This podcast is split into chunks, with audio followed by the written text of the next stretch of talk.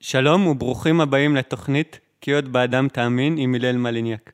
והיום אנו שמחים לארח את פרופסור ברק מדינה, הרקטור לשעבר של האוניברסיטה העברית ופרופסור למשפטים. שלום ברק. שלום הלל. ולצידי גם ניב מאירסון, סטודנט למשפטים וקיימות. פרופסור ברק, האם תוכל לספר על ילדותך וכיצד היא עיצבה את תפיסת עולמך?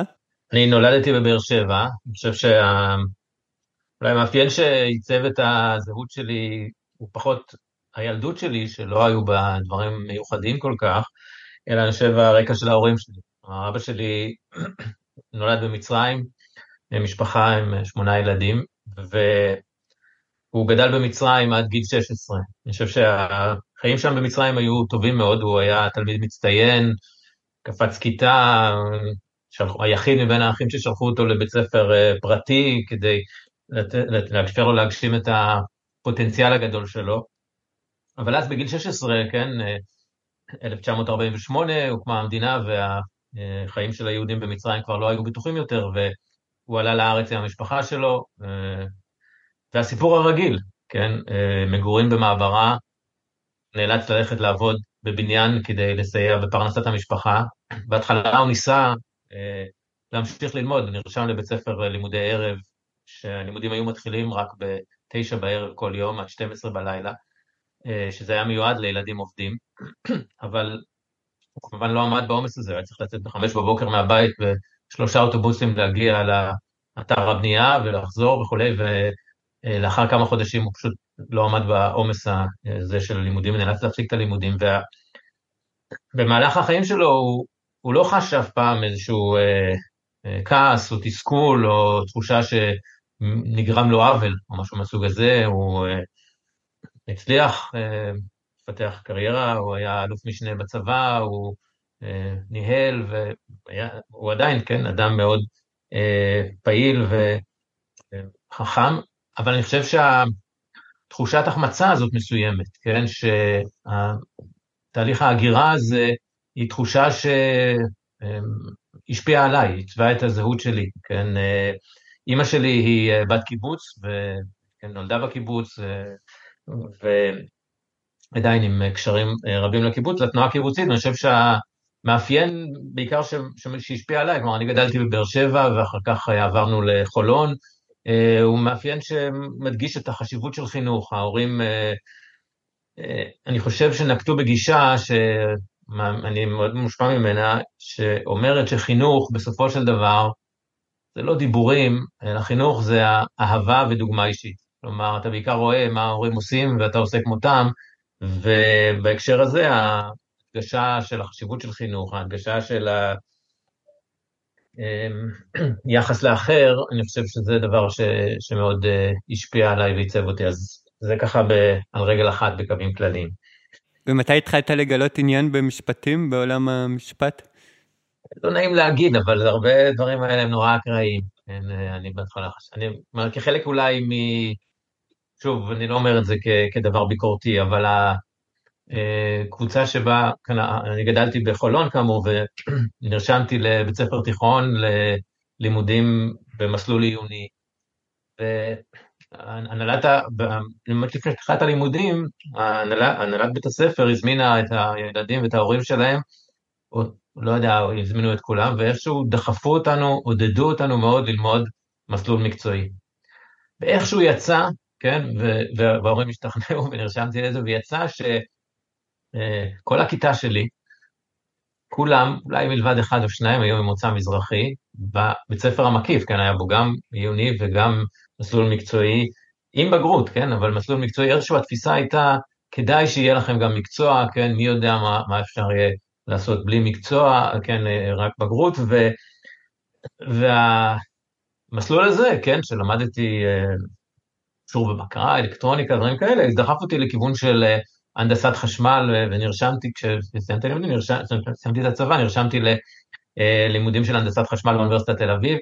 העניין הוא שהיה צריך, כן, לרשום כמה עדיפויות. רשמתי רק הנדסת חשמל, וככה, חבר טוב שלי, רוני גמזו, כן, שכך נהיה, כן, הוא מוכר בין היתר בתקופת הקורונה, ומנכ"ל איכילוב, הוא אמר לי, מה, תרשום עוד משהו, מה, אז אי אפשר לא לרשום כלום.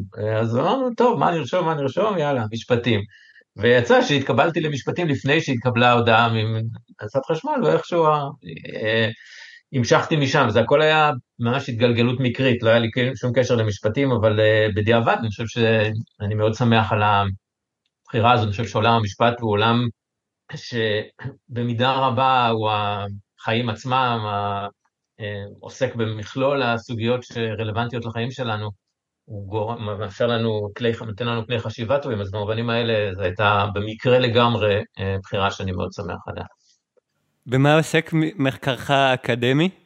אני עוסק, זאת אומרת, בעבר עסקתי יותר בסוגיות של משפט וכלכלה, למדתי משפטים וכלכלה, אה, הייתי בעצם במחזור הראשון ששילב בין משפטים וכלכלה, אה, ועסקתי בהיבטים של ניתוח כלכלי של המשפט, כלומר לנסות להבין את המשפט באמצעות כלים כלכליים, כלומר אה, לחשוב איזה הסדרים משפטיים הם היעילים יותר, הם הטובים יותר, או מה גורם מבחינת החברה להתפתחות של אה, נורמות משפטיות מסוימות, אבל בהדרגה התחברתי לתחום של משפט חוקתי.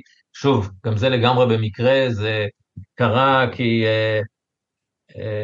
אמנון רובינשטיין חיפש מישהו שיעזור לו להכין את המהדורה החדשה של הספר שלו, בזמנו את המהדורה החמישית, אה, והגיע אליי דרך מישהו, ואמרתי, יאללה, הזדמנות לא דבר נחמד, וזו אה, הייתה באמת אה, חוויה מצוינת לעבוד עם אמנון, וכתבתי את המהדורה החמישית של הספר, וזה הכניס אותי לעולם של משפט חוקתי, ובעצם מאז, כבר 20 שנה אני עוסק בעיקר בתחומים של משפט חוקתי, כלומר, אה, גם בשאלה של מה זה חוקה, מה המעמד של חוקי היסוד וכל ההיבטים המוסדיים האלה, אבל גם, וזה בעיקר, התוכן של זכויות האדם. מה זו, מה זו הזכות לשוויון, אולי תכף נדבר על זה, חופש ביטוי, אה, זכויות חברתיות, חופש דת, המכלול של הסוגיות הללו, ואלה התחומים שאני בעיקר עוסק בהם. אה, לפני כמה שנים, כן, זה שוב, כל העניין הזה, המקריות, היה לי לילה אחד שחלמתי חלום שאני מקבל שבץ מוחי. כלומר, בחלום ממש הרגשתי זרמים חשמליים כאלה במוח, והייתה לי מודעות שאני אני לא, אני מאבד את היכולת החשיבה שלי, את היכולת שלי לבטא מסרים, שהזיכרון שלי נמחק. עכשיו, התעוררתי בבוקר והכל היה רגיל. כלומר, אני מניח שזה לא היה איזשהו אירוע שקרה לי בלילה, כן, כי לא קרה שום דבר.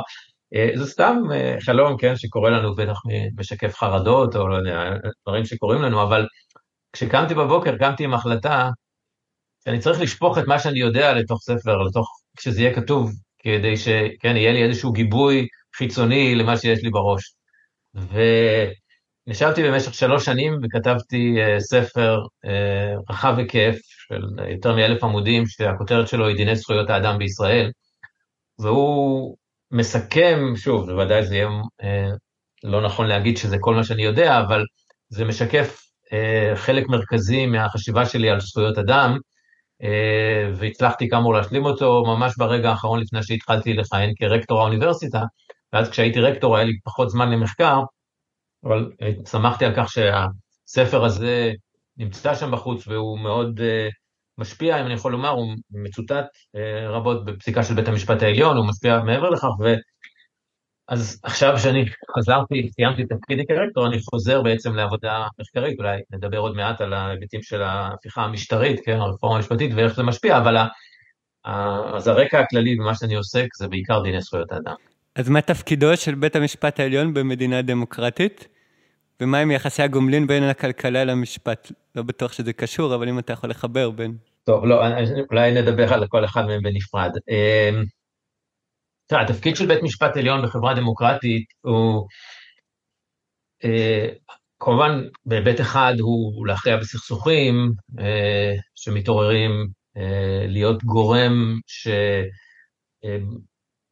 שמיישם את הדין באופן שהוא לא מוטה. כלומר, הבעיה הבסיסית שלנו בחברה אה, היא שגורם שמכריע הכרעות אה, חברתיות הוא גורם שנבחר על ידי הציבור וכך ראוי שהוא יהיה איזה גוף שיבחר, אה, יכריע הכרעות חברתיות.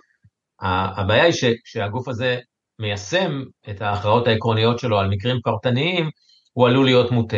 הוא עלול להיות מושפע מאינטרסים צרים, כן, אם מדובר בוודאי בהליך פלילי, אנחנו לא רוצים שהכנסת תהיה זאת שתכריע בהליכים פליליים, כי עלולים להיות לה אינטרסים אה, אה, פרטניים בעניין הזה, בוודאי מדובר ביישום של נורמות חוקתיות, אנחנו רוצים שהיישום יהיה, יעלה בקנה אחד עם העקרונות הכלליים ולא עם אינטרסים מיידיים. ו, ולכן צריך גוף כמו בית משפט, שבהגדרה הוא לא נבחר על ידי הציבור, הוא לא אה, מחויב לאינטרסים קצרי מועד של הציבור, אלא מיישם את הנורמות הכלליות. אז, אז התפקיד המרכזי של בית משפט בחברה דמוקרטית הוא להכריע או, או, או ליישם את הדין אה, את הדין, את הנורמות הכלליות שקובעות הרשות הפוליטיות.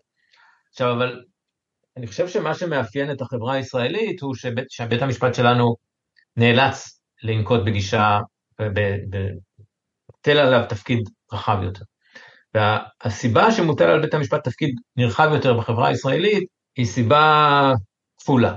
סיבה אחת שהיא פחות דרמטית, היא מקובלת בלא מעט מדינות, היא שהכנסת פשוט השתמטה מלקבוע את מרבית הנורמות הרלוונטיות. כלומר, היא לא קבעה אפילו את הדבר הבסיסי, כן, שהממשלה חייבת לציית לחוק, היא לא קבעה את הדרישה שהממשלה תנקוט מדיניות בהתאם לכך שתהיה מעוגנת בחקיקה שקבעה הכנסת, היא לא קבעה איסור על ניגוד עניינים, היא לא קבעה הרבה מאוד דברים מאוד בסיסיים של הנורמות של משפט ציבורי, ובית המשפט צריך היה להשלים את זה, צריך היה לקבוע בעצמו את הנורמות האלה. אז, אז לבית המשפט שלנו יש תפקיד רחב ממה שמקובל בחברות דמוקרטיות, לקבוע גם נורמות, אה, אבל זה נובע פשוט מהשתמטות של הכנסת לעשות את זה. זה לא שהכנסת קבעה מפורשות, אפשר לפעול בתוך ניגוד עניינים, או אין צורך בהסמכה בחוק כדי שהממשלה תפעול. והממשלה, הכנסת פשוט שתקה, ולכן בית המשפט נדרש כאן להשלים את החסרים האלה שהותירה הכנסת. אבל כאמור, זה, זה פחות דרמטי.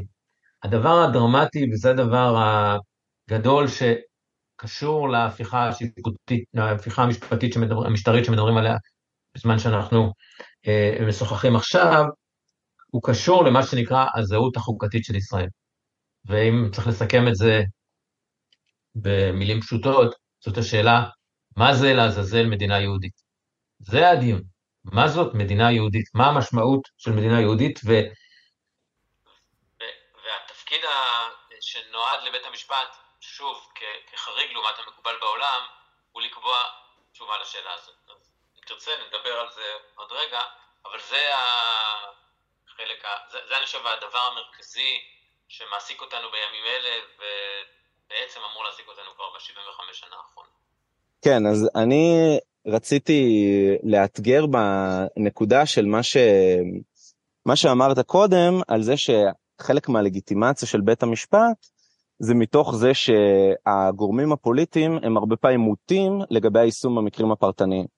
עכשיו, חלק מהטיעונים מהצד השני, של מי שטוען בעד זה שצריך לעשות רפורמה או מהפכה או הפיכה או איך שלא תקרא לזה, אז הם אומרים גם השופטים בעצמם הם מוטים, הם פשוט מוטים בדרך אחרת מאשר חברי הכנסת. אם חברי הכנסת מוטים uh, בצורה פוליטית בגלל שהם נבחרים על ידי הציבור, אז השופטים יכולים להיות מוטים על ידי האג'נדות שלהם, על ידי, אפילו על ידי אנשים שמקורבים אליהם אולי, אז איך מגיבים לטענות האלה? אז עכשיו אני אומר כאן אה, שני דברים. א', בוודאי אה, כל אדם עלול להיות מוטה, כל מוסד, יש סיכון שהוא ישתמש לרעה בסמכויות שלו וכולי. כלומר, אין, אין כאן איזשהו ביטחון שצד אחד הוא אה, לא חשוף לשום הטיות או משהו מהסוג הזה והאחר כן. השאלה בהקשר הזה היא הערכת סיכונים, כלומר איזה צד יותר מסוכן או איזה הסדר אה, מביא אותנו בהסתברות גבוהה יותר לתוצאה הרצויה והיא בעצם המטרה של דמוקרטיה. בסופו של דבר, מה המטרה של דמוקרטיה?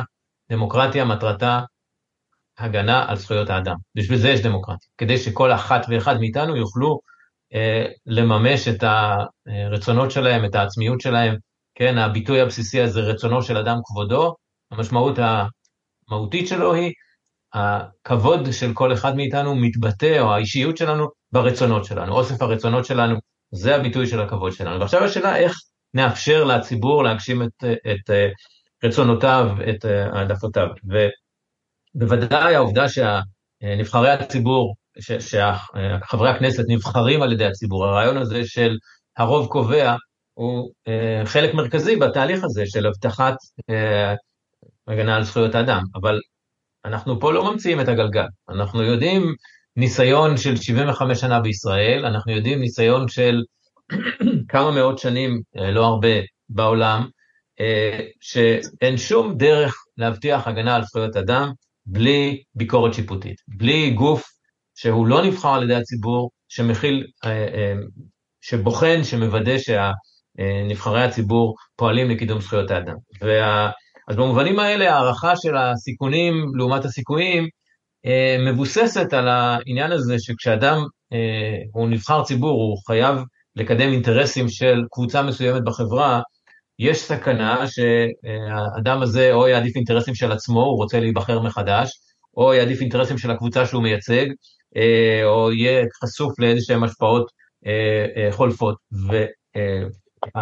והסיבה שאנחנו סומכים על בתי משפט בדרך כלל, היא שלבתי משפט יש איזושהי תרבות ארגונית מסוימת שמקטינה את הסיכון שהם יפעלו בצורה שלילית. הם, הם חייבים ב- לנמק את ההכרעות שלהם, בשונה מחברי הכנסת, הם מחויבים בעקביות, הם מחויבים ל- אה, להיזקק לאיזשהי אה, רעיון מארגן שלפיו, או איזושהי תיאוריה כללית, איזושהי זהות חוקתית שתכף נחזור על זה, שלפיו הם מחליטים הכרעות, ובוודאי שופטים כפופים לביקורת של הציבור. ההכרעות השיפוטיות לא נעשות במנותק מעמדות הציבור.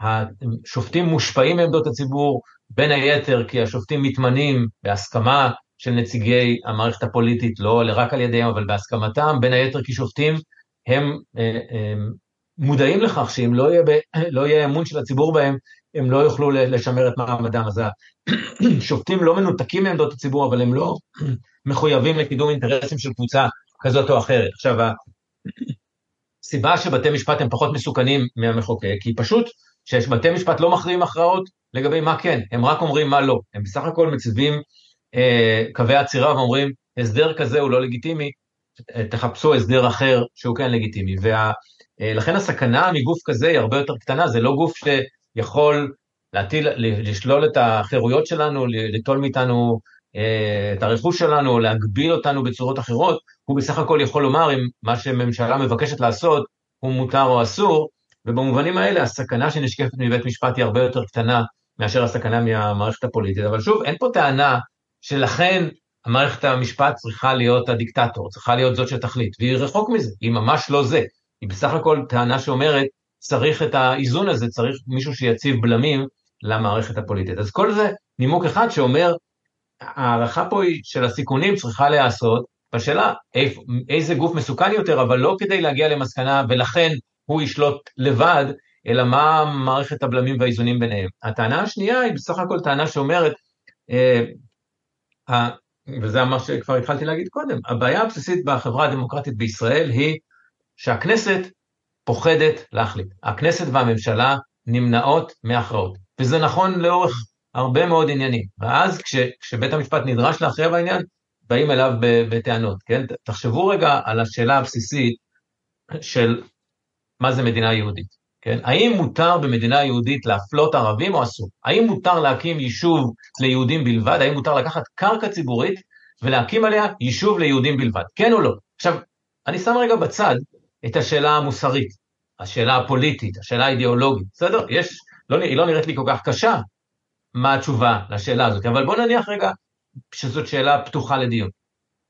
הכנסת, עכשיו, ממשלת ישראל במשך אה, השנים עד בערך שנת 2000, באופן חד משמעי זה מה שהיא עשתה.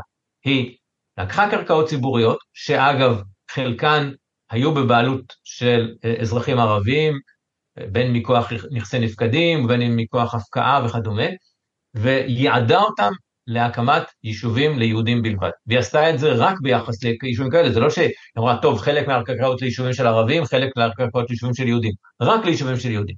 עכשיו, האם זה מותר? האם זה אסור? האם מדינה יהודית מיועדת, נועדה לעשות דבר כזה או לא? הכנסת שתקה. לא אמרה כן, לא אמרה לא.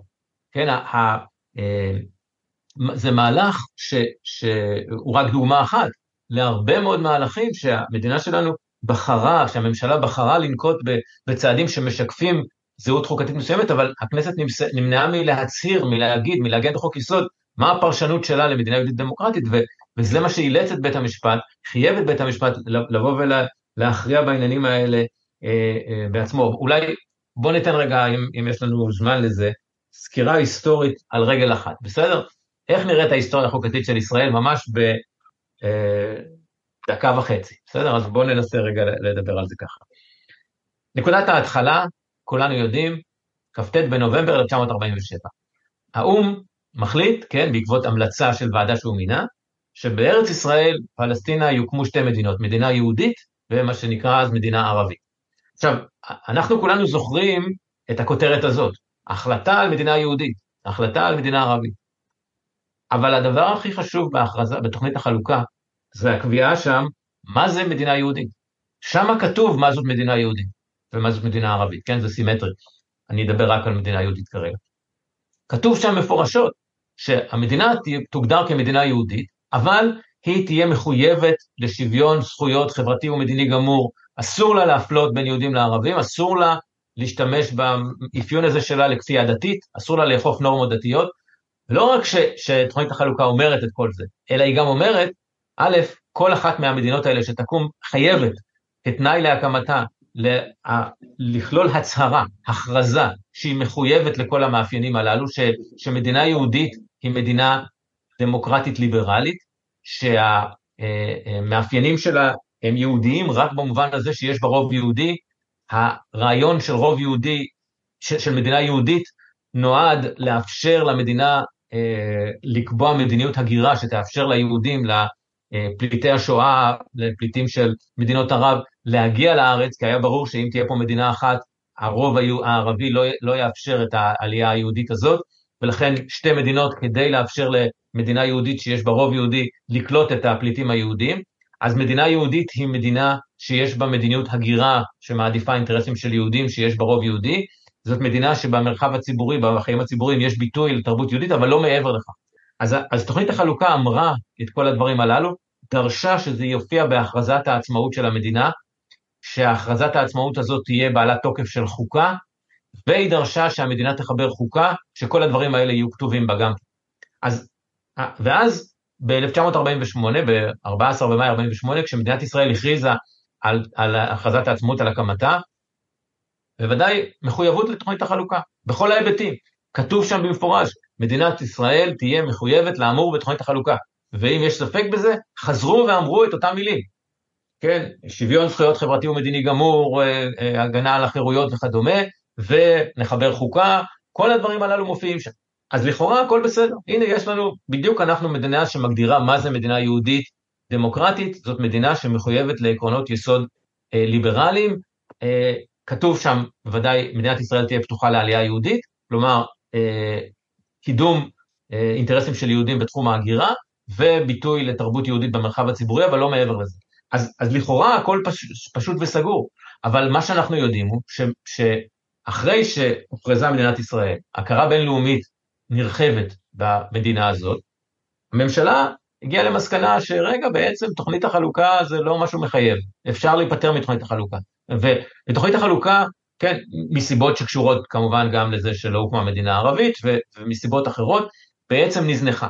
אז היא נזנחה בגבולות, כן, אה, התברר שירושלים היא לא בינלאומית, וזה תפוס כפי יכולתך, אז בוודאי מדינת ישראל השתלטה על מערב ירושלים והפכה אותה חלק ממדינת ישראל בניגוד לתוכנית החלוקה, שוב בצדק, כי תוכנית החלוקה נזנחה בהקשר הזה, הגבולות לא היו הגבולות של תוכנית החלוקה, אלא הגבולות של סוף מלחמת העצמאות, אבל בהקשר שלנו, התפיסה של ממשלת ישראל הייתה, אנחנו לא רוצים מודל כזה של מדינה יהודית, אנחנו רוצים מדינה יהודית לא ליברלית, מדינה יהודית שמעדיפה אינטרסים של יהודים, שמפלה ערבים לטובת יהודים, ומדינה יהודית שנוקטת במדיניות של כפייה דתית.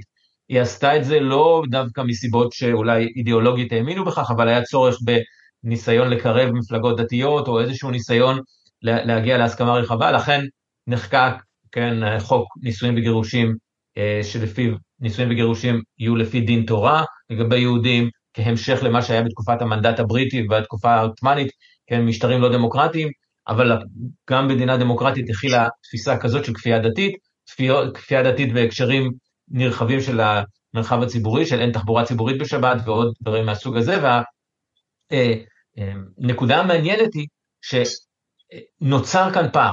מה שקרה הוא שמצד אחד השלטון, ובהקשר הזה זה לא משנה, שלטון מפא"י של השמאל, שלטון הליכוד, שלטון של ממשלות האחדות הלאומית, כולם אותו דבר. התפיסה שנוצרה היא, אנחנו רוצים מדינה יהודית במובן אחר, מדינה יהודית שהיא לא ליברלית, שהיא מעדיפה אינטרסים של יהודים ושהיא אה, לא מפרידה בין דת למדינה, אבל אנחנו לא מעיזים להצהיר על זה מפורשות. אנחנו לא אומרים את זה. אנחנו לא אומרים את זה כי זה ברור לנו שזה לא עולה בקנה אחד עם הדרישות המקובלות בעולם למדינה דמוקרטית ליברלית, אנחנו חוששים מפגיעה בהכשר הבינלאומי של ישראל, אנחנו אולי חוששים גם מתגובה פנימית שלילית, ולכן נוקטים בגישה כזאת של דואליות.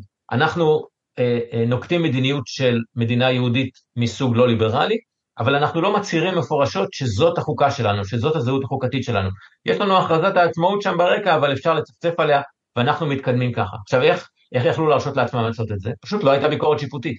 עד 1992 הביקורת השיפוטית הייתה זניחה, הייתה כמעט לא קיימת. בית המשפט ממש בשוליים בחן כמה דברים, אבל במהות הוא פשוט התעלם מהמדיניות הזאת של ממשלת ישראל, וכשכבר זה הגיע אליו, למשל הייתה עתירה שאמרה נגד ההכלה של הדין הדתי בנושא נישואים וגירושים, רק גברים אה, מכהנים בבית דין הרבני, הדין עצמו לא נקבע על ידי הציבור, אלא נקבע על ידי אה, אה, אה, גופים דתיים, שוב, רק גברים, הוא מפלה נשים וכל הדברים הללו, בניגוד גמור מההתחלה ועד הסוף להכרזת העצמאות, עתירה לבית המשפט בעניין הזה, בית המשפט אומר, מצטער, הכרזת העצמאות היא לא חוקה, למרות שתוכנית החלוקה חייבה שהכרזת העצמאות תהיה חוקה, ותוכנית החלוקה, והכרזת העצמאות אומרת, אנחנו מחויבים לתוכנית החלוקה, ובית המשפט אומר, מצטער, לא בידיי, תלכו למערכת הפוליטית, תשכנעו אותה, אני לא יכול, אין לי סמכות לפסול חוקים, מה שהיה נכון בזמנו. אז, אז כל התקופה הזאת,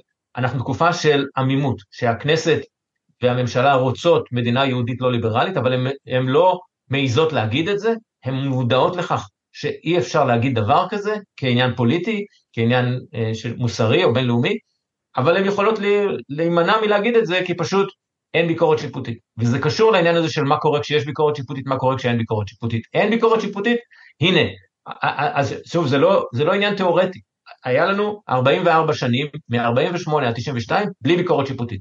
ומה היה? היה משטר צבאי על, על אזרחי ישראל הערבים, מ-48 עד 66, היה אה, שורה של אפליה מכל כיוון, אפשר לקרוא את דוח ועדת אור כנגד אזרחים ערבים, היה כפייה דתית בהקשרים נרחבים מאוד, ועוד הרבה מאוד הקשרים ש, שאפשר לדבר עליהם, בוודאי כל מה שקורה בשטחים, כן, עם, עם ההכלה של משטר כיבוש בלי ביקורת שיפוטית משמעותית, כל הדברים הללו, אנחנו לא צריכים לדמיין מה קורה במדינה שאין בה ביקורת שיפוטית. הנה היה לנו כזה.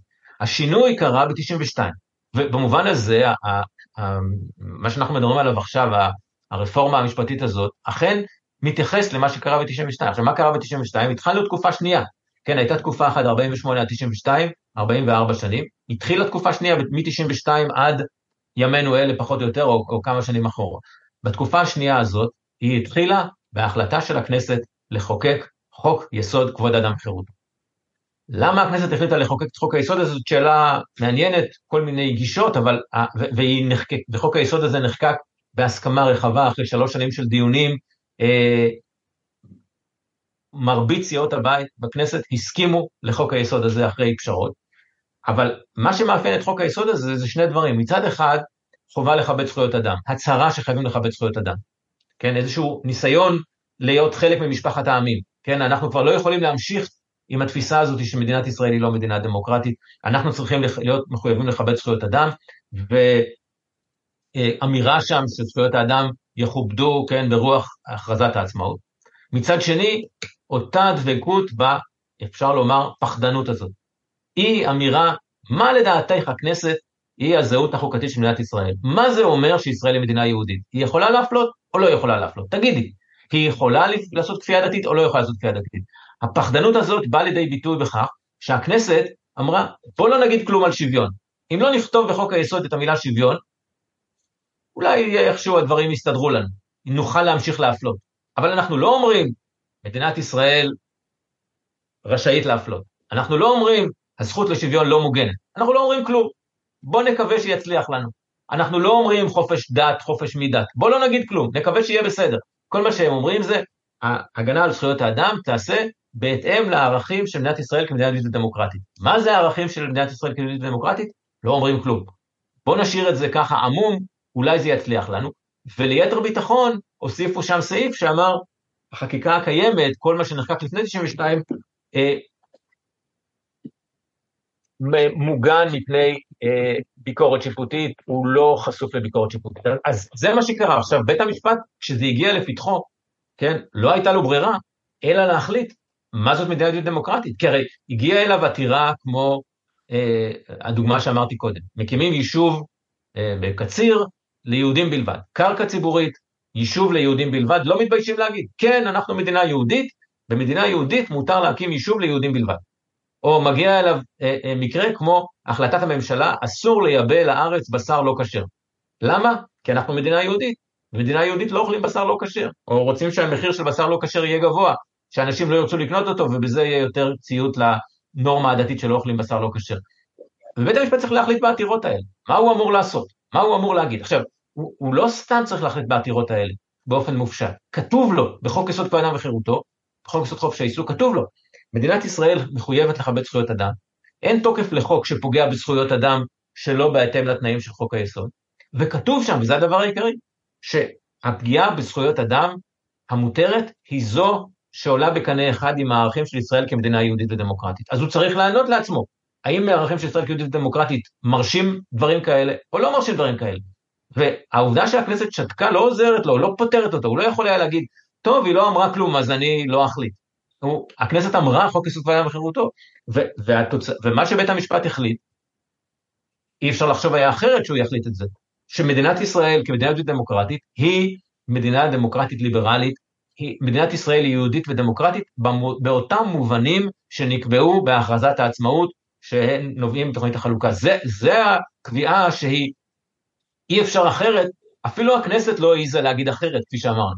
בית המשפט עשה את הדבר היחיד שהוא יכול היה לעשות בהקשרים הללו, להצהיר את ההצהרה היחידה האפשרית מבחינת הלגיטימציה הבינלאומית, מבחינת הלגיטימציה הציבורית וכדומה. עכשיו, התקופה הזאת של 30 שנה, מ-92 עד 2022, היא תקופה שבה הכנסת, שוב, לא הגיבה. היא לא אמרה, אה, טוב, אתה פירשת מדינה יהודית כמו הכרזת העצמאות, אבל התבלבלת, אנחנו בכלל מתכוונים למשהו אחר לגמרי. אצלנו מדינה יהודית זה מדינה שמפלה ערבים, שמעדיפה אינטרסים של יהודים, אצלנו מדינה יהודית זה כפייה דתית. היא לא אמרה את זה. הכנסת בעיקרו של דבר אולי לא אהבה את הפסיקה של בית המשפט, כי מבחינת האידיאולוגיה שלה היא חשבה אחרת, אבל היא הבינה שאי אפשר אחרת, אי אפשר, אין לגיטימציה בינלאומית, לגיטימציה ציבורית להגיד את הפרשנות האחרת של מדינה יהודית. אז היא קיבלה על עצמה את ההסכמה הזאת, אפילו הדוגמה הקלאסית היא חוק הלאום. חוק הלאום ב-2018, כן, הכנסת באופן מפורש אמרה, היוזמי, יוזמי חוק הלאום, הצעת, זה, זה חוק יסוד ישראל, מדינת הלאום של העם היהודי. החוק הלאום הזה אה, נועד, לפי ההצהרה של יוזמיו, לשנות את הפרשנות שניתנה בפסיקה למושג מדינה יהודית. אה, הנה, סוף כל סוף, ב-2018, כמעט 30 שנה אחרי חוק יסוד כבוד וחירותו, סוף כל סוף הכנסת מתכבדת ואומרת לנו מה היא חושבת שזאת מדינה יהודית. אבל אם קוראים את חוק היסוד, רואים ששוב השתפנו, שוב אין שם כלום. זה חוק שלא אומר כלום. הוא בסך הכל אומר, מדינת ישראל היא המדינה שבה יש זכות להגדרה עצמית של העם היהודי. נו, בסדר, מותר להפלות או אסור להפלות? שותקים, לא אומרים מילה. מותר כפייה דתית או אסור כפייה דתית? לא אומרים מילה. אז, אז המהלך הזה הוא משקף את ההכרה הזאת של, של הכנסת, שהם לא, של, של הכנסת והממשלה, ש, שיש איזשהו מחסום ציבורי אה, ל, אה, להגיד מדיניות מהסוג הזה. ואז אנחנו מגיעים ל, לימינו אלה, כן, ל-2023, כן, בהקשר הזה, אה, ממה נובע לדעתך הרצון להפיכה משטרית או רפורמה משפטית? האם זה קשור לאידיאולוגיה משיחית קיצונית או למשפט נתניהו? או שזה בכלל, כמו שהזכרת בדבריך, הרפורמה היא תגובת נגד למהפכה החוקתית שבאה לידי ביטוי בפסק דין המזרחי ובחוק יסוד כבוד האדם וחירותו? והאם אה, ברק ובית המשפט בעצם שגו? קצת אה, התייחסת על זה, אבל אם אתה יכול להתייחס לרפורמה. אמ, טוב, רגע. אז רק אני אשלים את המשפט ואז אני אגיד את זה. אז אני אומר, מה שקרה ב-2023 עם מה שמכונה הרפורמה המשפטית, הוא בעצם בעיניי, בין היתר, תגובה למה ש... שתיארתי. במובן הזה שהכנסת, או הרוב בכנסת, הרוב בקואליציה הקואליציה הנוכחית, מאמינה שמדינה יהודית אמורה להיות משהו אחר. היא לא זאת, כפי שבית המשפט קבע, שמדינה יהודית מחויבת לעקרונות של ליברליזם. היא מאמינה שמדינה יהודית צריכה להיות מסוגלת להעדיף אינטרסים של יהודים על פני אלה של ערבים, היא מאמינה בכפייה דתית. וה... אבל שוב, אותו דפוס שמלווה אותנו 75 שנה. הם מאמינים בזה, והם לא מעיזים להגיד את זה. הם לא מעיזים לחוקק את זה. הם לא, הרי לשיטתם, כל מה שהם היו צריכים לעשות זה לחוקק חוק יסוד מדינת הלאום חדש, או חוק יסוד מדינה יהודית ודמוקרטית, ולהגיד באופן מפורש, מדינת ישראל כמדינה יהודית רשאית לעשות את כל מה שאמרתי. אבל הם לא מעיזים לעשות את זה. הדרך היא לנסות ולחזור לה, להסתתרות. אנחנו פשוט נבטל את הביקורת השיפוטית, נחסל את הביקורת השיפוטית, נמנה שופטים שיגידו, כמו לפני 92, הממשלה והכנסת יכולות לעשות מה שהן רוצות, אנחנו לא מכילים ביקורת שיפוטית, אה, וגם אם בטעות יבואו לשם שופטים שכן רוצים להכיל ביקורת שיפוטית, אז אה, נדרוש רוב מיוחס בבית המשפט העליון כדי לפסול חוקים, נעשה פסקת התגברות, כל הדברים הללו. הכל כדי שאפשר יהיה לחזור ולנקוט במדיניות של מדינה יהודית מהסוג הלא ליברלי, אבל בלי להגיד את זה מפורשות, בלי שנצטרך לספוג את הביקורת בעניין הזה. ובהקשרים הללו אני חושב שהביקורת צריכה להיות כפולה, כן, אפילו, אפילו אולי רק לפני הביקורת, אפילו כששואלים את האנשים הללו, כששואלים את uh, שמחה רוטמן או את יריב לוין או את uh, uh, בצלאל סמוטריץ' או את ראש את נתניהו, שואלים אותם למה אתם עושים את המהפכה החוקתית הזאת, בשביל מה? אז הם מספרים לנו כל מיני סיפורים מופשטים. אה, האיזון בין הכנסת לממשלה, והממשלה לבין בית המשפט, האזרחים סוג ב', הרוב קובע, כל מיני דברים כאלה, אבל הם לא אומרים את האמת, הם לא אומרים שמה שהם רוצים לשנות זה את ההגדרה של ישראל כמדינה יהודית, רק בהפגנה שהייתה בשבוע שעבר, יריב לוין פתאום איכשהו רמז על כך, כן? אבל גם אז עדיין לא בצורה מפורשת. אז ההתחמקות הזאת נשארת, אז אני חושב שהמטרה של ההפיכה השלטונית הזאת, המטרה האחת מבין השתיים העיקריות, היא להחזיר את הזהות החוקתית של ישראל להיות של מדינה לא ליברלית, מבלי להגיד את זה מפורש, פשוט באמצעות כך שהמדיניות תהיה לא ליברלית, אבל לא יצטרכו להצהיר על זה. המטרה השנייה, שהיא משתלבת עם זה בוודאי, היא פשוט להנציח את שלטון הימין. המטרה העיקרית בהקשר הזה, לבטל את הביקורת השיפוטית, כדי שאפשר יהיה להשיג את התוצאה של פסילת מפלגות ערביות מלהשתתף בבחירות, וברגע שיפסלו מפלגות ערביות מלהשתתף בבחירות, הציבור הערבי יחרים ברובו את הבחירות, והתוצאה תהיה, כן, שיהיה רוב לימין, כי אנחנו יודעים שבקרב הציבור היהודי בישראל יש רוב לתמיכה במפלגות הימין, וזה ינציח את השלטון של הקואליציה הנוכחית. אז המטרה הטקטית, נקרא לזה, היא הנצחת שלטון הימין באמצעות כך שלא תהיה ביקורת שיפוטית אפקטיבית על כללי הבחירות, על כל מה שקשור להליך קיום הבחירות. המטרה האסטרטגית היא אה, ביטול ההגדרה של ישראל כמדינה יהודית במובן הזה שהיותה מחויבת לעקרונות של ליברליזם, כדי לחזור למדיניות שקדמה לכך. זה ההקשר הכללי.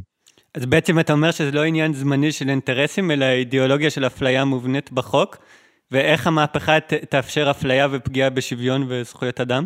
היא תאפשר את זה באמצעות כך שלא תהיה ביקורת שיפוטית, כלומר, אה, אם אה, ימונו שופטים אה, בהתאם לאידיאולוגיה שלהם, שאומרת, כן, מדינה יהודית משמעותה שמותר להפלות, או בהתאם לתפיסה השיפוטית שלהם שאומרת, אין סמכות לביקורת שיפוטית, הממשלה תעשה מה שהיא רוצה. אז אם ימנו שופטים כאלה, וזאת הכוונה שהממשלה תשתלט על המינויים, או שהמינויים יהיו אה, על ידי גורמים פוליטיים בלבד, כן, יש כל מיני הצעות שרק חברי הכנסת יבחרו את השופטים, או נציגים שיבחרו חברי הכנסת יבחרו את השופטים, כל הגישות הללו הן גישות שעלולות להביא לכך ששופטים ייבחרו אה, בהתאם לאידיאולוגיה הזאת שלהם, ובאופן עקיף יכתיבו את, ה, את התוצאה הזאת. אז התוצאה תהיה שלא תהיה הגנה על זכויות אדם. אז שוב, אני אומר, יש פה, יש פה שני מישורים. המישור האחד הוא, אם הכנסת חושבת שצריך להפלות, שמוצדק להגדיר מדינה יהודית אחרת, היא צריכה להגיד את זה. היא לא צריכה לעשות את זה בצורה עקיפה של בוא נמנה שופטים שבסוד, בש... באוזן לחשו לנו שזאת תהיה העמדה שלהם, וככה נשיג את התוצאה הזאת. העיקרון הבסיסי של דמוקרטיה, שההכרעה בעניין הזה צריכה להיות מסורה בידי נציגי הציבור, והכנסת לא עושה את זה, משום שהיא פוחדת, היא מבינה על חוסר הלגיטימיות של מה שהיא עושה. והבעיה השנייה, היא עצם התוכן של קביעה כזאת. כן, הקביעה שאומרת שמדינה יהודית, המשמעות שלה היא אפליה, המשמעות שלה היא כפייה דתית, היא מדינה שברור לכולנו, אני חושב, צריך להיות ברור לכולנו, שהיא מדינה לא לגיטימית. היא מדינה שאם כך היא תפעל בצורה נרחבת, אה, היא תאבד את הלגיטימיות שלה, את ההצדקה לדרוש מאיתנו לציית לחוקים שלה, בכלל את הרצון שלנו להיות חלק מקהילה כזאת. כלומר, אנחנו נלחמים פה על, ה, על הזהות הזאת של ישראל כמדינה ליברלית. עכשיו, שאלת לגבי אהרון ברק וכל הדברים הללו, אז בוודאי אהרון ברק הוא אה, היה מאוד משמעותי, הוא, אה, לא חושב שיש מחלוקת על כך, המשפטן הגדול ביותר בהיסטוריה של מדינת ישראל, האיש הידוע ביותר בעולם, ובצדק, כן, הבן גוריון של המשפט הישראלי. אה, אבל ודאי הוא לא לבד, כלומר זאת הייתה הכרעה משולבת של הכנסת שחוקקה את חוק סביבה וחירותו, ושל מכלול השופטים בבית המשפט העליון. ההכרעה שם, אני לא חושב שהיא הייתה שגויה, במובן הזה שהכרעה שאומרת, אוקיי, אני צריך להכריע מה זה מדינה יהודית כדי שאני אכריע אם אה, חוקים מסוימים תקפים או לא תקפים, אה, לא הייתה לו ברירה אחרת, אלא להגיד שמדינה יהודית מחויבת לערכים של ליברליזם, גם כי זה מה שיש בפניו, הכרזת העצמאות, לא היה שום דבר אחרי זה, וגם משום שמוסרית אין דרך אחרת. אני לא חושב שבית משפט יכול היה להמשיך לפעול מבחינה מוסרית כשהוא אומר שמדינה, אה, את ישראל היא מדינה יהודית לא ליברלית. כלומר, היה מאבד את בסיס הלגיטימיות שלו בחברה הישראלית. אז, אז עכשיו, אבל אם אתה שואל אותי היום, מה האתגר הגדול בפני מדינת ישראל, האתגר הזה הוא אתגר קיים, כלומר הוא לא, כל מה שאמרתי נראה, נו, אז הכל בסדר, רק בוא, בוא נבטל את הרפורמה הזאת ונלך הלאה. אנחנו יודעים שהאתגר נובע מזה, שמה לעשות, חלק לא מבוטל מהציבור הישראלי, באמת ובתמים מאמין בכך שטוב שמדינה יהודית תהיה לא ליברלית. כלומר, זאת העמדה שלו. יכול להיות שבעצם יש 64 חברי כנסת שמאמינים בזה. אולי יש בודדים מתוכם שמסתייגים מזה, אבל החלק הגדול ביותר מתוכם מאמין בזה. ו- וזה מצב שהוא בעייתי, כלומר, אני אומר, יש לנו מזל מסוים שהם מאמינים בזה, אבל הם לא מעיזים לקדם את זה בצורה מפורשת, הם עושים את זה כאמור בדרך עקיפה של ביטול הביקורת השיפוטית, אבל, אבל הם בסופו של דבר מאמינים בזה. וזאת הסיבה שיש ירידה באמון הציבור בבית המשפט. הבעיה היא לא בית המשפט, זה ירידה באמון הציבור בערכים ליברליים. בית המשפט בסך הכל משקף ערכים ליברליים, והם לא אוהבים ערכים ליברליים. והבעיה פה היא כיצד מדינה יכולה לפעול כשחלק כל כך גדול מתוכה לא מוכן לקבל עליו את הדבר הבסיסי של כללי המשחק הללו, של מחויבות לערכים ליברליים, של התפיסה הזאת של שוויון בין בני אדם, בין גברים לנשים, שנשים הן אה, אה, כשירות לכל תפקיד ציבורי בדיוק כמו גברים, אה, שאסור להפלות בין יהודים לערבים וכל ההיבטים הללו. מה עושים? וזאת דילמה קשה, זאת אומרת, זה לא משהו שאפשר לטאטא אותו, זה לא משהו שאפשר להתעלם ממנו. ולכן אני חושב שהמהלך שמדברים עליו עכשיו, המהלך הזה של כינון חוקה, הוא מהלך קריטי, הוא מהלך שצריך לנסות לקדם אותו, אבל זה מהלך שהעיקר שלו לא צריך לעסוק בכל הטכנוקרטיה הזאת. איך בוחרים שופטים, ומה הרוב הדרוש, וכל מיני דברים מהסוג הזה, ואפילו לא באיזה שהן סיסמאות כלליות של אה, הפרדת רשויות, זכויות אדם או דברים מהסוג הזה. הוא צריך להיות מהלך שמתמקד בדבר הזה, של מה זאת מדינה יהודית. לבוא ולהגיד לנו מהי מדינה יהודית. ו- ואני חושב שיש סיכוי של שילוב של מפלגות האופוזיציה עם אולי הליכוד, להסכים על איזושהי, איזשהו אה, מובן גרעיני כזה של אה, מחויבות לערכים ליברליים. אה, אם זה, לא, אם זה יצליח, אז יכול להיות ש, ש, שזה יוציא אותנו מהמשבר הזה, אפשר יהיה להתפשר על, על כל מיני דברים טכניים, על איך מכילים ביקורת שיפוטית וכדומה, אבל ה, הלב צריך להיות הנושא הזה של הגדרה של מדינה יהודית. אני חושב אבל שכשאתה מדבר על המוטיבציות שעומדות מאחורי המהפכה המשטרית, שמי שמאמין בזה קורא לזה הרפורמה המשפטית, אז אתה מציג רק את הדברים שעומדים מאחורי הדברים, שזה בעצם איזושהי תפיסה של רצון למסד את אי השוויון בחוק. אבל לפחות אה, אפשר להגיד שיש מגוון מסוים, ספקטרום בתוך האנשים שתומכים בזה. ויש רבים שטוענים שהם כן בעד דמוקרטיה ליברלית, הם פשוט חושבים שהדרך הנכונה לעשות את זה, זה דווקא אם העם יבחר את השופטים, ודווקא אם בית המשפט יהיה יותר מוגבל, ומי שיגן על, ה, על הזכויות האדם ועל הדמוקרטיה הליברלית, זה יהיה נבחרי הציבור. זאת אומרת, הם לא... או, הרבה ממי שתומכים ברפורמה לא אומרים, אנחנו, אה, אנחנו רוצים לפגוע בשוויון, הם אומרים, חשוב לנו השוויון, אבל אנחנו חושבים שהייתה פה איזושהי מהפכה חוקתית, שנעשתה באופן אה, לא לגיטימי, ואנחנו רוצים שמי שידאג לזה, זה יהיה נבחרי הציבור. אני לא מכיר אחד, אחד שתומך ברפורמה, שחושב שאסור להפלות. כל מי שתומך ברפורמה עושה את זה כי הוא רוצה להפלות ערבים. זה, זאת הסיבה שהוא עושה את זה. הטענות האלה זה פשוט התחמקות מלהגיד את האמת, מלהגיד שזה מה שרוצים להשיג. עכשיו, אין שום סיבה, אם מישהו תומך בשוויון, אין שום סיבה לתמוך ברפורמה מהסוג הזה. כי בית המשפט תומך בשוויון, ההתפלפלות הזאת, אני רוצה שוויון אחר ממה שהשוויון שבית המשפט מקדם, או איזשהו עניין עקרוני, יותר חשוב שאני אקבע את זה, אני כחבר כנסת ולא הוא כשופט או משהו מהסוג הזה, זאת רק התפלפלות, משום שבית המשפט לא יקבע שום דבר מהסוג הזה, אם הכנסת לא תפלה. כלומר, אין, אין, אין, צורך, אין היגיון מאחורי הרפורמה הזאת, אם, אם תומכים בעיקרון של שוויון. אני חושב שאנשים שתומכים ברפורמה, לפחות מקרב חברי הכנסת, כן, אני לא יכול להגיד כל אדם בציבור, אנשים מקרב חברי הכנסת שתומכים ברפורמה עושים את זה כי הם מתנגדים לעיקרון הזה של שוויון ומתנגדים לעיקרון הזה של הימנעות אה, מכפייה דתית וה, אה, חופש מדת. אחרת אין, אין היגיון פנימי למהלך כזה. כלומר, אה, תסתכל על מה עשה בית המשפט. מה, מה רוצים מבית המשפט? איפה הבעיה במה שעושה בית המשפט? בית המשפט שלנו, אם יש בעיה, אם שואלים, אוקיי, כן, הרבה פעמים שואלים אותי, אוקיי, אז איזה רפורמה אתה מציע לעשות? הבעיה שלנו הבסיסית היא שבית המשפט לא מספיק מכיל ביקורת שיפוטית, הוא מרוסן מדי, הוא מאפשר לממשלה לעשות כל מה שהיא רוצה. אם תסתכלו על ה... תחשבו, תעשו לעצמכם רשימה, אני יודע, ב-40 שנה האחרונות, מה היו ההחלטות המדיניות, המדיניות הכי חשובות שהתקבלו בישראל, ותעשו ות, ותבדקו מי החליט אותם, הממשלה והכנסת או בית המשפט, כן? כל הטענות האלה, הדיקטטורה של בג"ץ והקשקושים הללו. בואו נראה, כן? אז תחשבו, אני לא יודע, נגיד, הקמת התנחלויות, הממשלה החליטה. פינוי התנחלויות, הממשלה החליטה. בית המשפט אמר, אתם רוצים להקים התנחלויות? תקימו. אתם רוצים לפנות התנחלויות? תפנו. בית המשפט לא התערב להם בזה. לא החליט שום דבר, הכנסת לא, לא נדרשה להקמת התנחלויות, אה, אבל נשים את זה בצד. או אני יודע, אתם רוצים להעלות את ה... להוריד את קצבאות הילדים, לפגוע בקצבאות? בית המשפט אישר את זה, כן, ב-2003.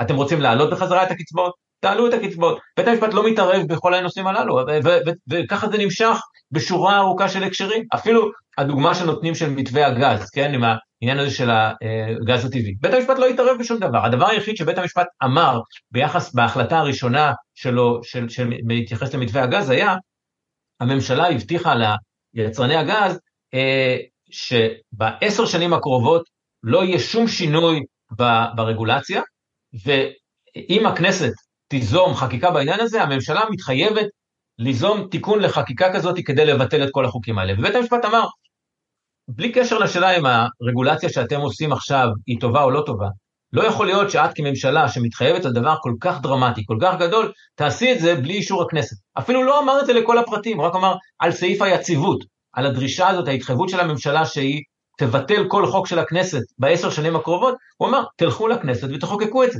ואז, זה הדבר היחיד שהוא אמר. ואז מה קרה? הממשלה אמרה, טוב, בעצם בוא נוותר על סעיף היציבות, וחברות הגז הסכימו לזה, ומתווה הגז אושר. לא קרה כלום. כלומר, בית המשפט לא התערב בתוכן מתווה הגז. שוב, למרבה הצער הוא לא התערב בתוך מתווה הגז. מתווה הגז הוא שערורייתי, הוא נותן אה, אה, הקלות, הוא מונע מונופול, כוח מונופוליסטי של חברות הגז, אבל מבחינת התיאור הוא לא עשה שום דבר, הוא לא התערב בכל הדברים הללו. ולכן אני אומר, אה, מי, ש, מי שדוגל בתפיסה ליברלית ועדיין מתנגד לבית המשפט, צריך להסביר את עצמו, מה הבעיה שלו עם מה שעושה בית המשפט, כן? ובהקשרים הללו אני חושב שכן, הדבר המרכזי שצריך לעשות הוא לתת רוח גבית לבית המשפט, לאפשר לו מידה רבה יותר של אה, אה, ביקורת שיפוטית, כדי לוודא שאנחנו מכבדים זכויות אדם, זה הקושי המרכזי.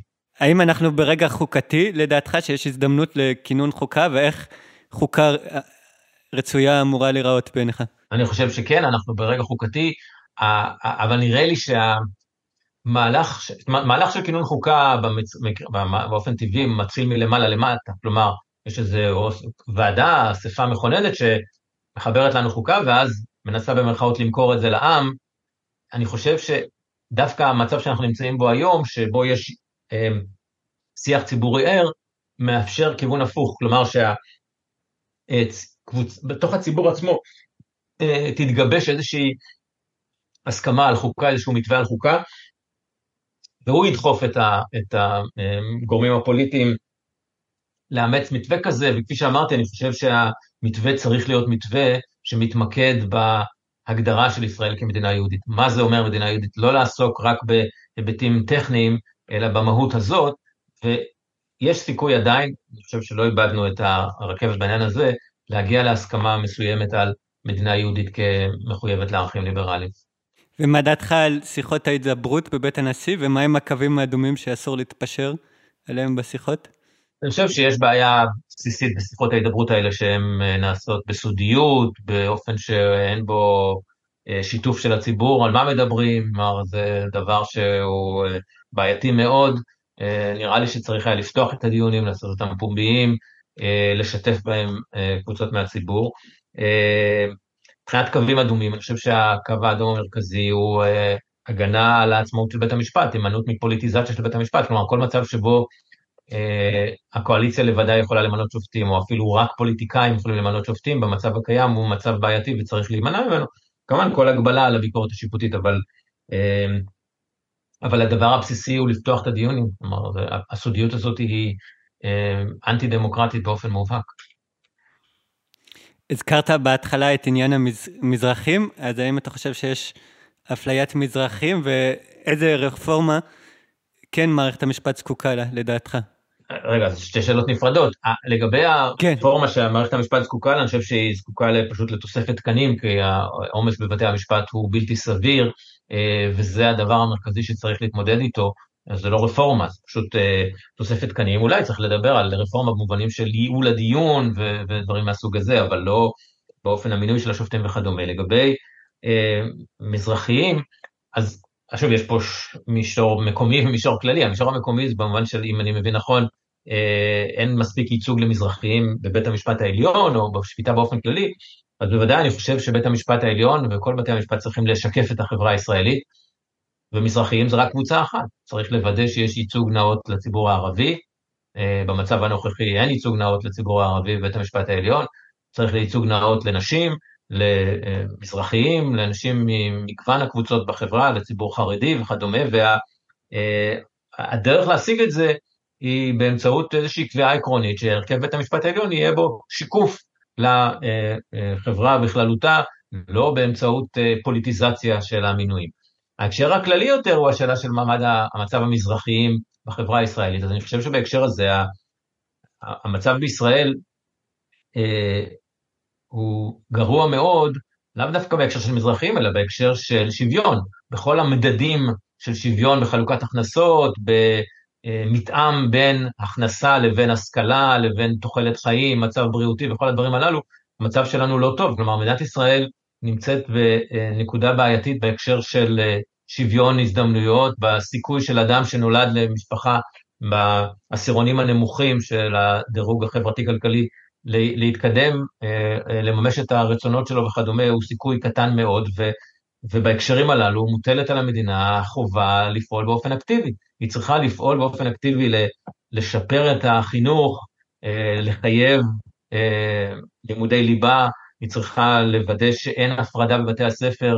אני חושב שהרעה החולה במדינת ישראל היא המגזרים בחינוך, העובדה שיש פערים גדולים בתקציבים של בתי הספר השונים, בגלל העובדה שחלק מהתקציב מגיע מהרשות המקומית ומההורים ולא מהמדינה, ועוד שורה ארוכה של הקשרים בהקשר, בהיבטים הללו, אז אם אתה שואל אותי על המצב של הציבור המזרחי בישראל, אני חושב שהוא אה, סובל ממציאות של אי שוויון, זה לא קיפוח במובן של יחס לא שוויוני, אבל המציאות היא מציאות של אי שוויון, והמדינה צריכה לפעול לתיקון של המצב הזה. אוקיי, okay, אז עכשיו uh, אנחנו נשאל את השאלה האחרונה, שהיא קצת שונה מהשאלות האחרות. עד עכשיו דיברנו uh, על הגנה על זכויות אדם ועל המהפכה המשטרית, um, או מי שקוראים לה רפורמה משפטית. ועכשיו אני רוצה לדבר, לשאול, בגלל שהיום מציינים, מי שלא יודע, אנחנו מקליטים את הפודקאסט הזה בשני למאי, ומציינים את יום כדור הארץ היום בישראל, אז רציתי לשאול שאלה שהיא גם קשורה. אז אנחנו יודעים ש... משבר האקלים הולך ומחריף והוא מסכן את זכויות האדם, הוא מסכן את הזכות לחיים, אה, הוא פוגע ברכוש ואפילו יכול להביא למצבים של מחסור במשאבים בסיסיים לקיום. אנחנו יודעים גם שמי שתורם לזה הכי פחות זה האוכלוסיות המוחלשות, והם גם אלה שהרבה פעמים נפגעות מזה הכי הרבה. עכשיו השאלה אם בתוך ההגנה של בית המשפט העליון על זכויות האדם שדיברנו עליה במהלך השיחה, האם אתה חושב שיש אה, מספיק הגנה על הנושא של זכויות סביבתיות, או ההקשר הסביבתי של זכויות האדם, של כבוד האדם והזכות לחיים? אמ, ואני אגיד אה, ספציפית שלי יצא לשאול את אה, אהרון ברק בשנה שעברה לגבי זה, לגבי פסק דין שהיה בנושא, והוא באמת אמר שהוא מתחרט על זה בדיעבד, והוא חושב שצריך לפתח יותר חוקתית את הנושא של אמ, ההגנה על הסביבה במסגרת אה, ההגנה על זכויות האדם. אז מה, מה עמדתך בנושא הזה, או מה אתה חושב שצריך לעשות? Okay. אוקיי. תודה. אני חושב שהנושא הזה של הגנת הסביבה הוא בוודאי נושא קריטי לחיים של כולנו, אי אפשר להגזים בחשיבות שלו, ובוודאי יש מקום להגנה עליו גם במישור החוקתי, המשפטי, השיפוטי.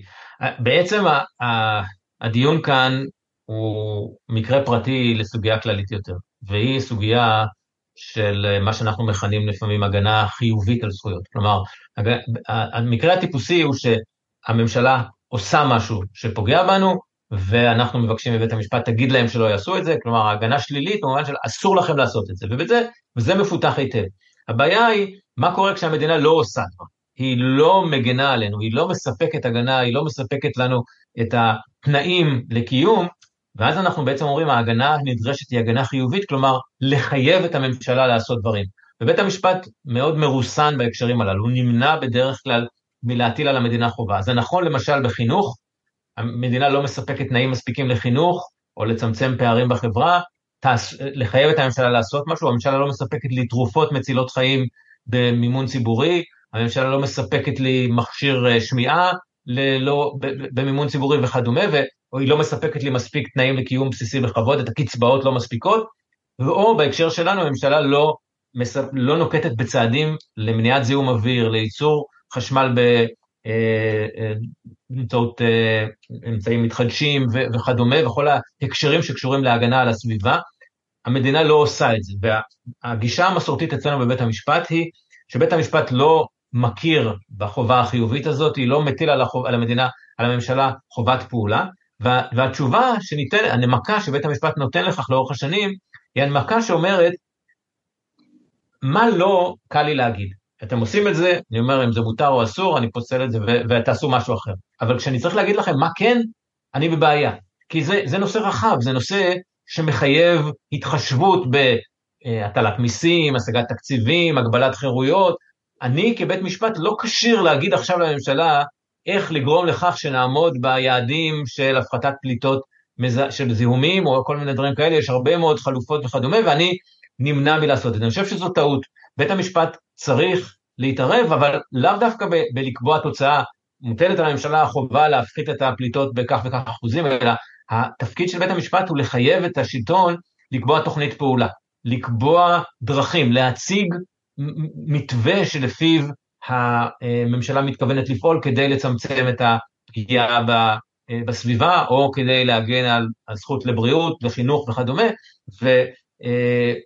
וצריך לברר כיצד המתווה הזה נעשה, האם הוא, מש... האם הוא סביר במהותו וכדומה, כלומר לא דווקא להבטיח תוצאה, אבל להבטיח הליך, להבטיח שהממשלה מתייחסת לעניין ולא מתחמקת ממנו, למשל לחוקק חוק אקלים אה, וכל הקשור בכך. אז במובנים האלה אני חושב ש... בוודאי יש פה תפקיד חשוב לבית המשפט. אני אגיד משהו אחד קצר בהקשר הזה, אה, וזה קשור לקצבאות, וזה אותו דבר, הקצבאות, כאמור, כמו הגנת הסביבה. מה שקרה ב-2003 הוא שהיה משבר כלכלי אה, במדינה, ומדינת ישראל החליטה לקצץ בקצבאות. החליטו להוריד את קצבאות, כל הקצבאות, קצבאות הבטחת הכנסה, קצבאות זקנה, אה, קצבאות נכות וכולי, ב-30 אחוז. מהיום למחר הקצבה של משפחה שקיבלה 3,000 שקל לחודש אה, כזוג קשישים יוריד להם ל-2,000 שקל לחודש. איך אני אסתדר עם 2,000 שקל בחודש? בעיה שלכם. עכשיו, הוגשה עתירה לבג"ץ, ובג"ץ בהקשר הזה דחה את העתירה ברוח מה שאמרתי. הוא אמר, טוב, זה זכויות חיוביות, אנחנו לא מגינים על הזכויות הללו, אה, אה, אם זה לא מספיק 3,000, 2,000 שקל, אנחנו לא מתערבים. עכשיו, אנחנו רואים מה קרה. כשמסתכלים מה קרה במדינת ישראל בעקבות, ב-20 שנה האלה שחלפו מאז, המצב של מדינת ישראל הוא גרוע בצורה בלתי רגילה. כן, למשל, מסתכלים על הנתונים של uh, המדינות המפותחות, ה-OECD. ב-OECD יש להם דירוג כזה של תכולת העוני בכל אחת מהמדינות של ה-OECD. ומדינת ישראל, כשמסתכלים על תכולת העוני שלה באופן יחסי, כלומר, כמה אחוז מהאנשים בישראל עניים? עניים לפי איזושהי הגדרה סטנדרטית ביחס לשכר ממוצע וכדומה. וה, המצב של ישראל מבחינת האחוז של האנשים של העניים במדינה הוא סביר ביחס למקובל ב-OECD. אנחנו אפילו קצת פחות מאשר הממוצע, יש פחות עניים אצלנו באופן הממוצע, אבל כשמסתכלים על המצב ההשוואתי בין כל המדינות אחרי התערבות ממשלתית, אחרי מיסים ואחרי תשלומי העברה, כלומר קצבאות וכולי, כלומר כשמסתכלים עכשיו מה תכולת העוני, אחרי שהמדינה עשתה משהו, הגיבה למציאות, מדינת ישראל צונחת למקום האחרון המקום האחרון בפער לעומת המדינה שאחת לפנינו, מבחינת תכולת העוני, יש אצלנו עוני בשיעור גבוה במיוחד בגלל המחדל של הממשלה בתחום הקצבאות, בגלל המחדל שלה בתחום המיסוי וכדומה, וזה קשור ישירות לעובדה שזה תחום שבית המשפט לא נמצא בו, שבית המשפט השאיר למערכת הפוליטית להכריע בעצמה. ואני חושש מאוד שזה גם מה שקורה אצלנו בהקשר של הגנת הסביבה. בהקשרים האלה שבית המשפט נשאר בחוץ, אנחנו נשארים מאחור גם מבחינת ההגנה על הבריאות של כולנו, אה, הכרחי כאן, אה, אה, הכרחית כאן מעורבות של בית המשפט, כי יש לא מעט לחצים של גורמים כלכליים, של, או איזה שהם שיקולים אחרים, שאנשים לא, שהגורמים הפוליטיים לא מסתכלים על הטווח הארוך, שלמרבה הצער הוא לא כל כך רחוק במשברים שעומדים לפתחנו, ונחוצה כאן איזושהי ביקורת שיפוטית כדי שלא נגיע לאותו מצב שאליו הגענו בתחום של הקצבאות ושל העוני אני מקווה שהלחץ הבינלאומי גם הוא יעשה את שלו, אבל אנחנו רואים שלחץ בינלאומי כשלעצמו לא מספיק, ולכן החשיבות של התערבות שיפוטית כאן. אז uh, אני חושב שדיברנו פה בהתחלה על הנושא של uh, הגנה על זכויות האדם ועל המהפכה המשטרית, ואז דיברנו על זה בהקשר של הגנה על הסביבה וגם הגנה על הבריאות והסדרים חברתיים אחרים, ששם אמרנו שבגלל שזה זכויות uh, חיוביות, הרבה פעמים בית המשפט נוטה פחות להתערב, והיום הרבה ארגוני סביבה בתקופה הזאת אה, יוצאים לרחובות ומצטרפים גם למחאות ואומרים אין, אה, אין סביבה בלי דמוקרטיה. אז אה, אם אנחנו דיברנו על שני הנושאים האלה, הייתי רוצה לדעת איך אתה רואה את הקשר בין הדברים, בין המהפכה שמקודמת כיום לבין הנושא של, ה, של הגנת הסביבה באמצעות הגנה חוקתית. תראה, אני אגיד את זה בצורה יותר כללית, אני חושב שכן, אמ, ראש הממשלה, שר המשפטים אוהבים להגיד, טוב, עכשיו כולם מבינים שצריך רפורמה משפטית או משהו מהסוג הזה, במובן הזה אני חושב שהם צודקים.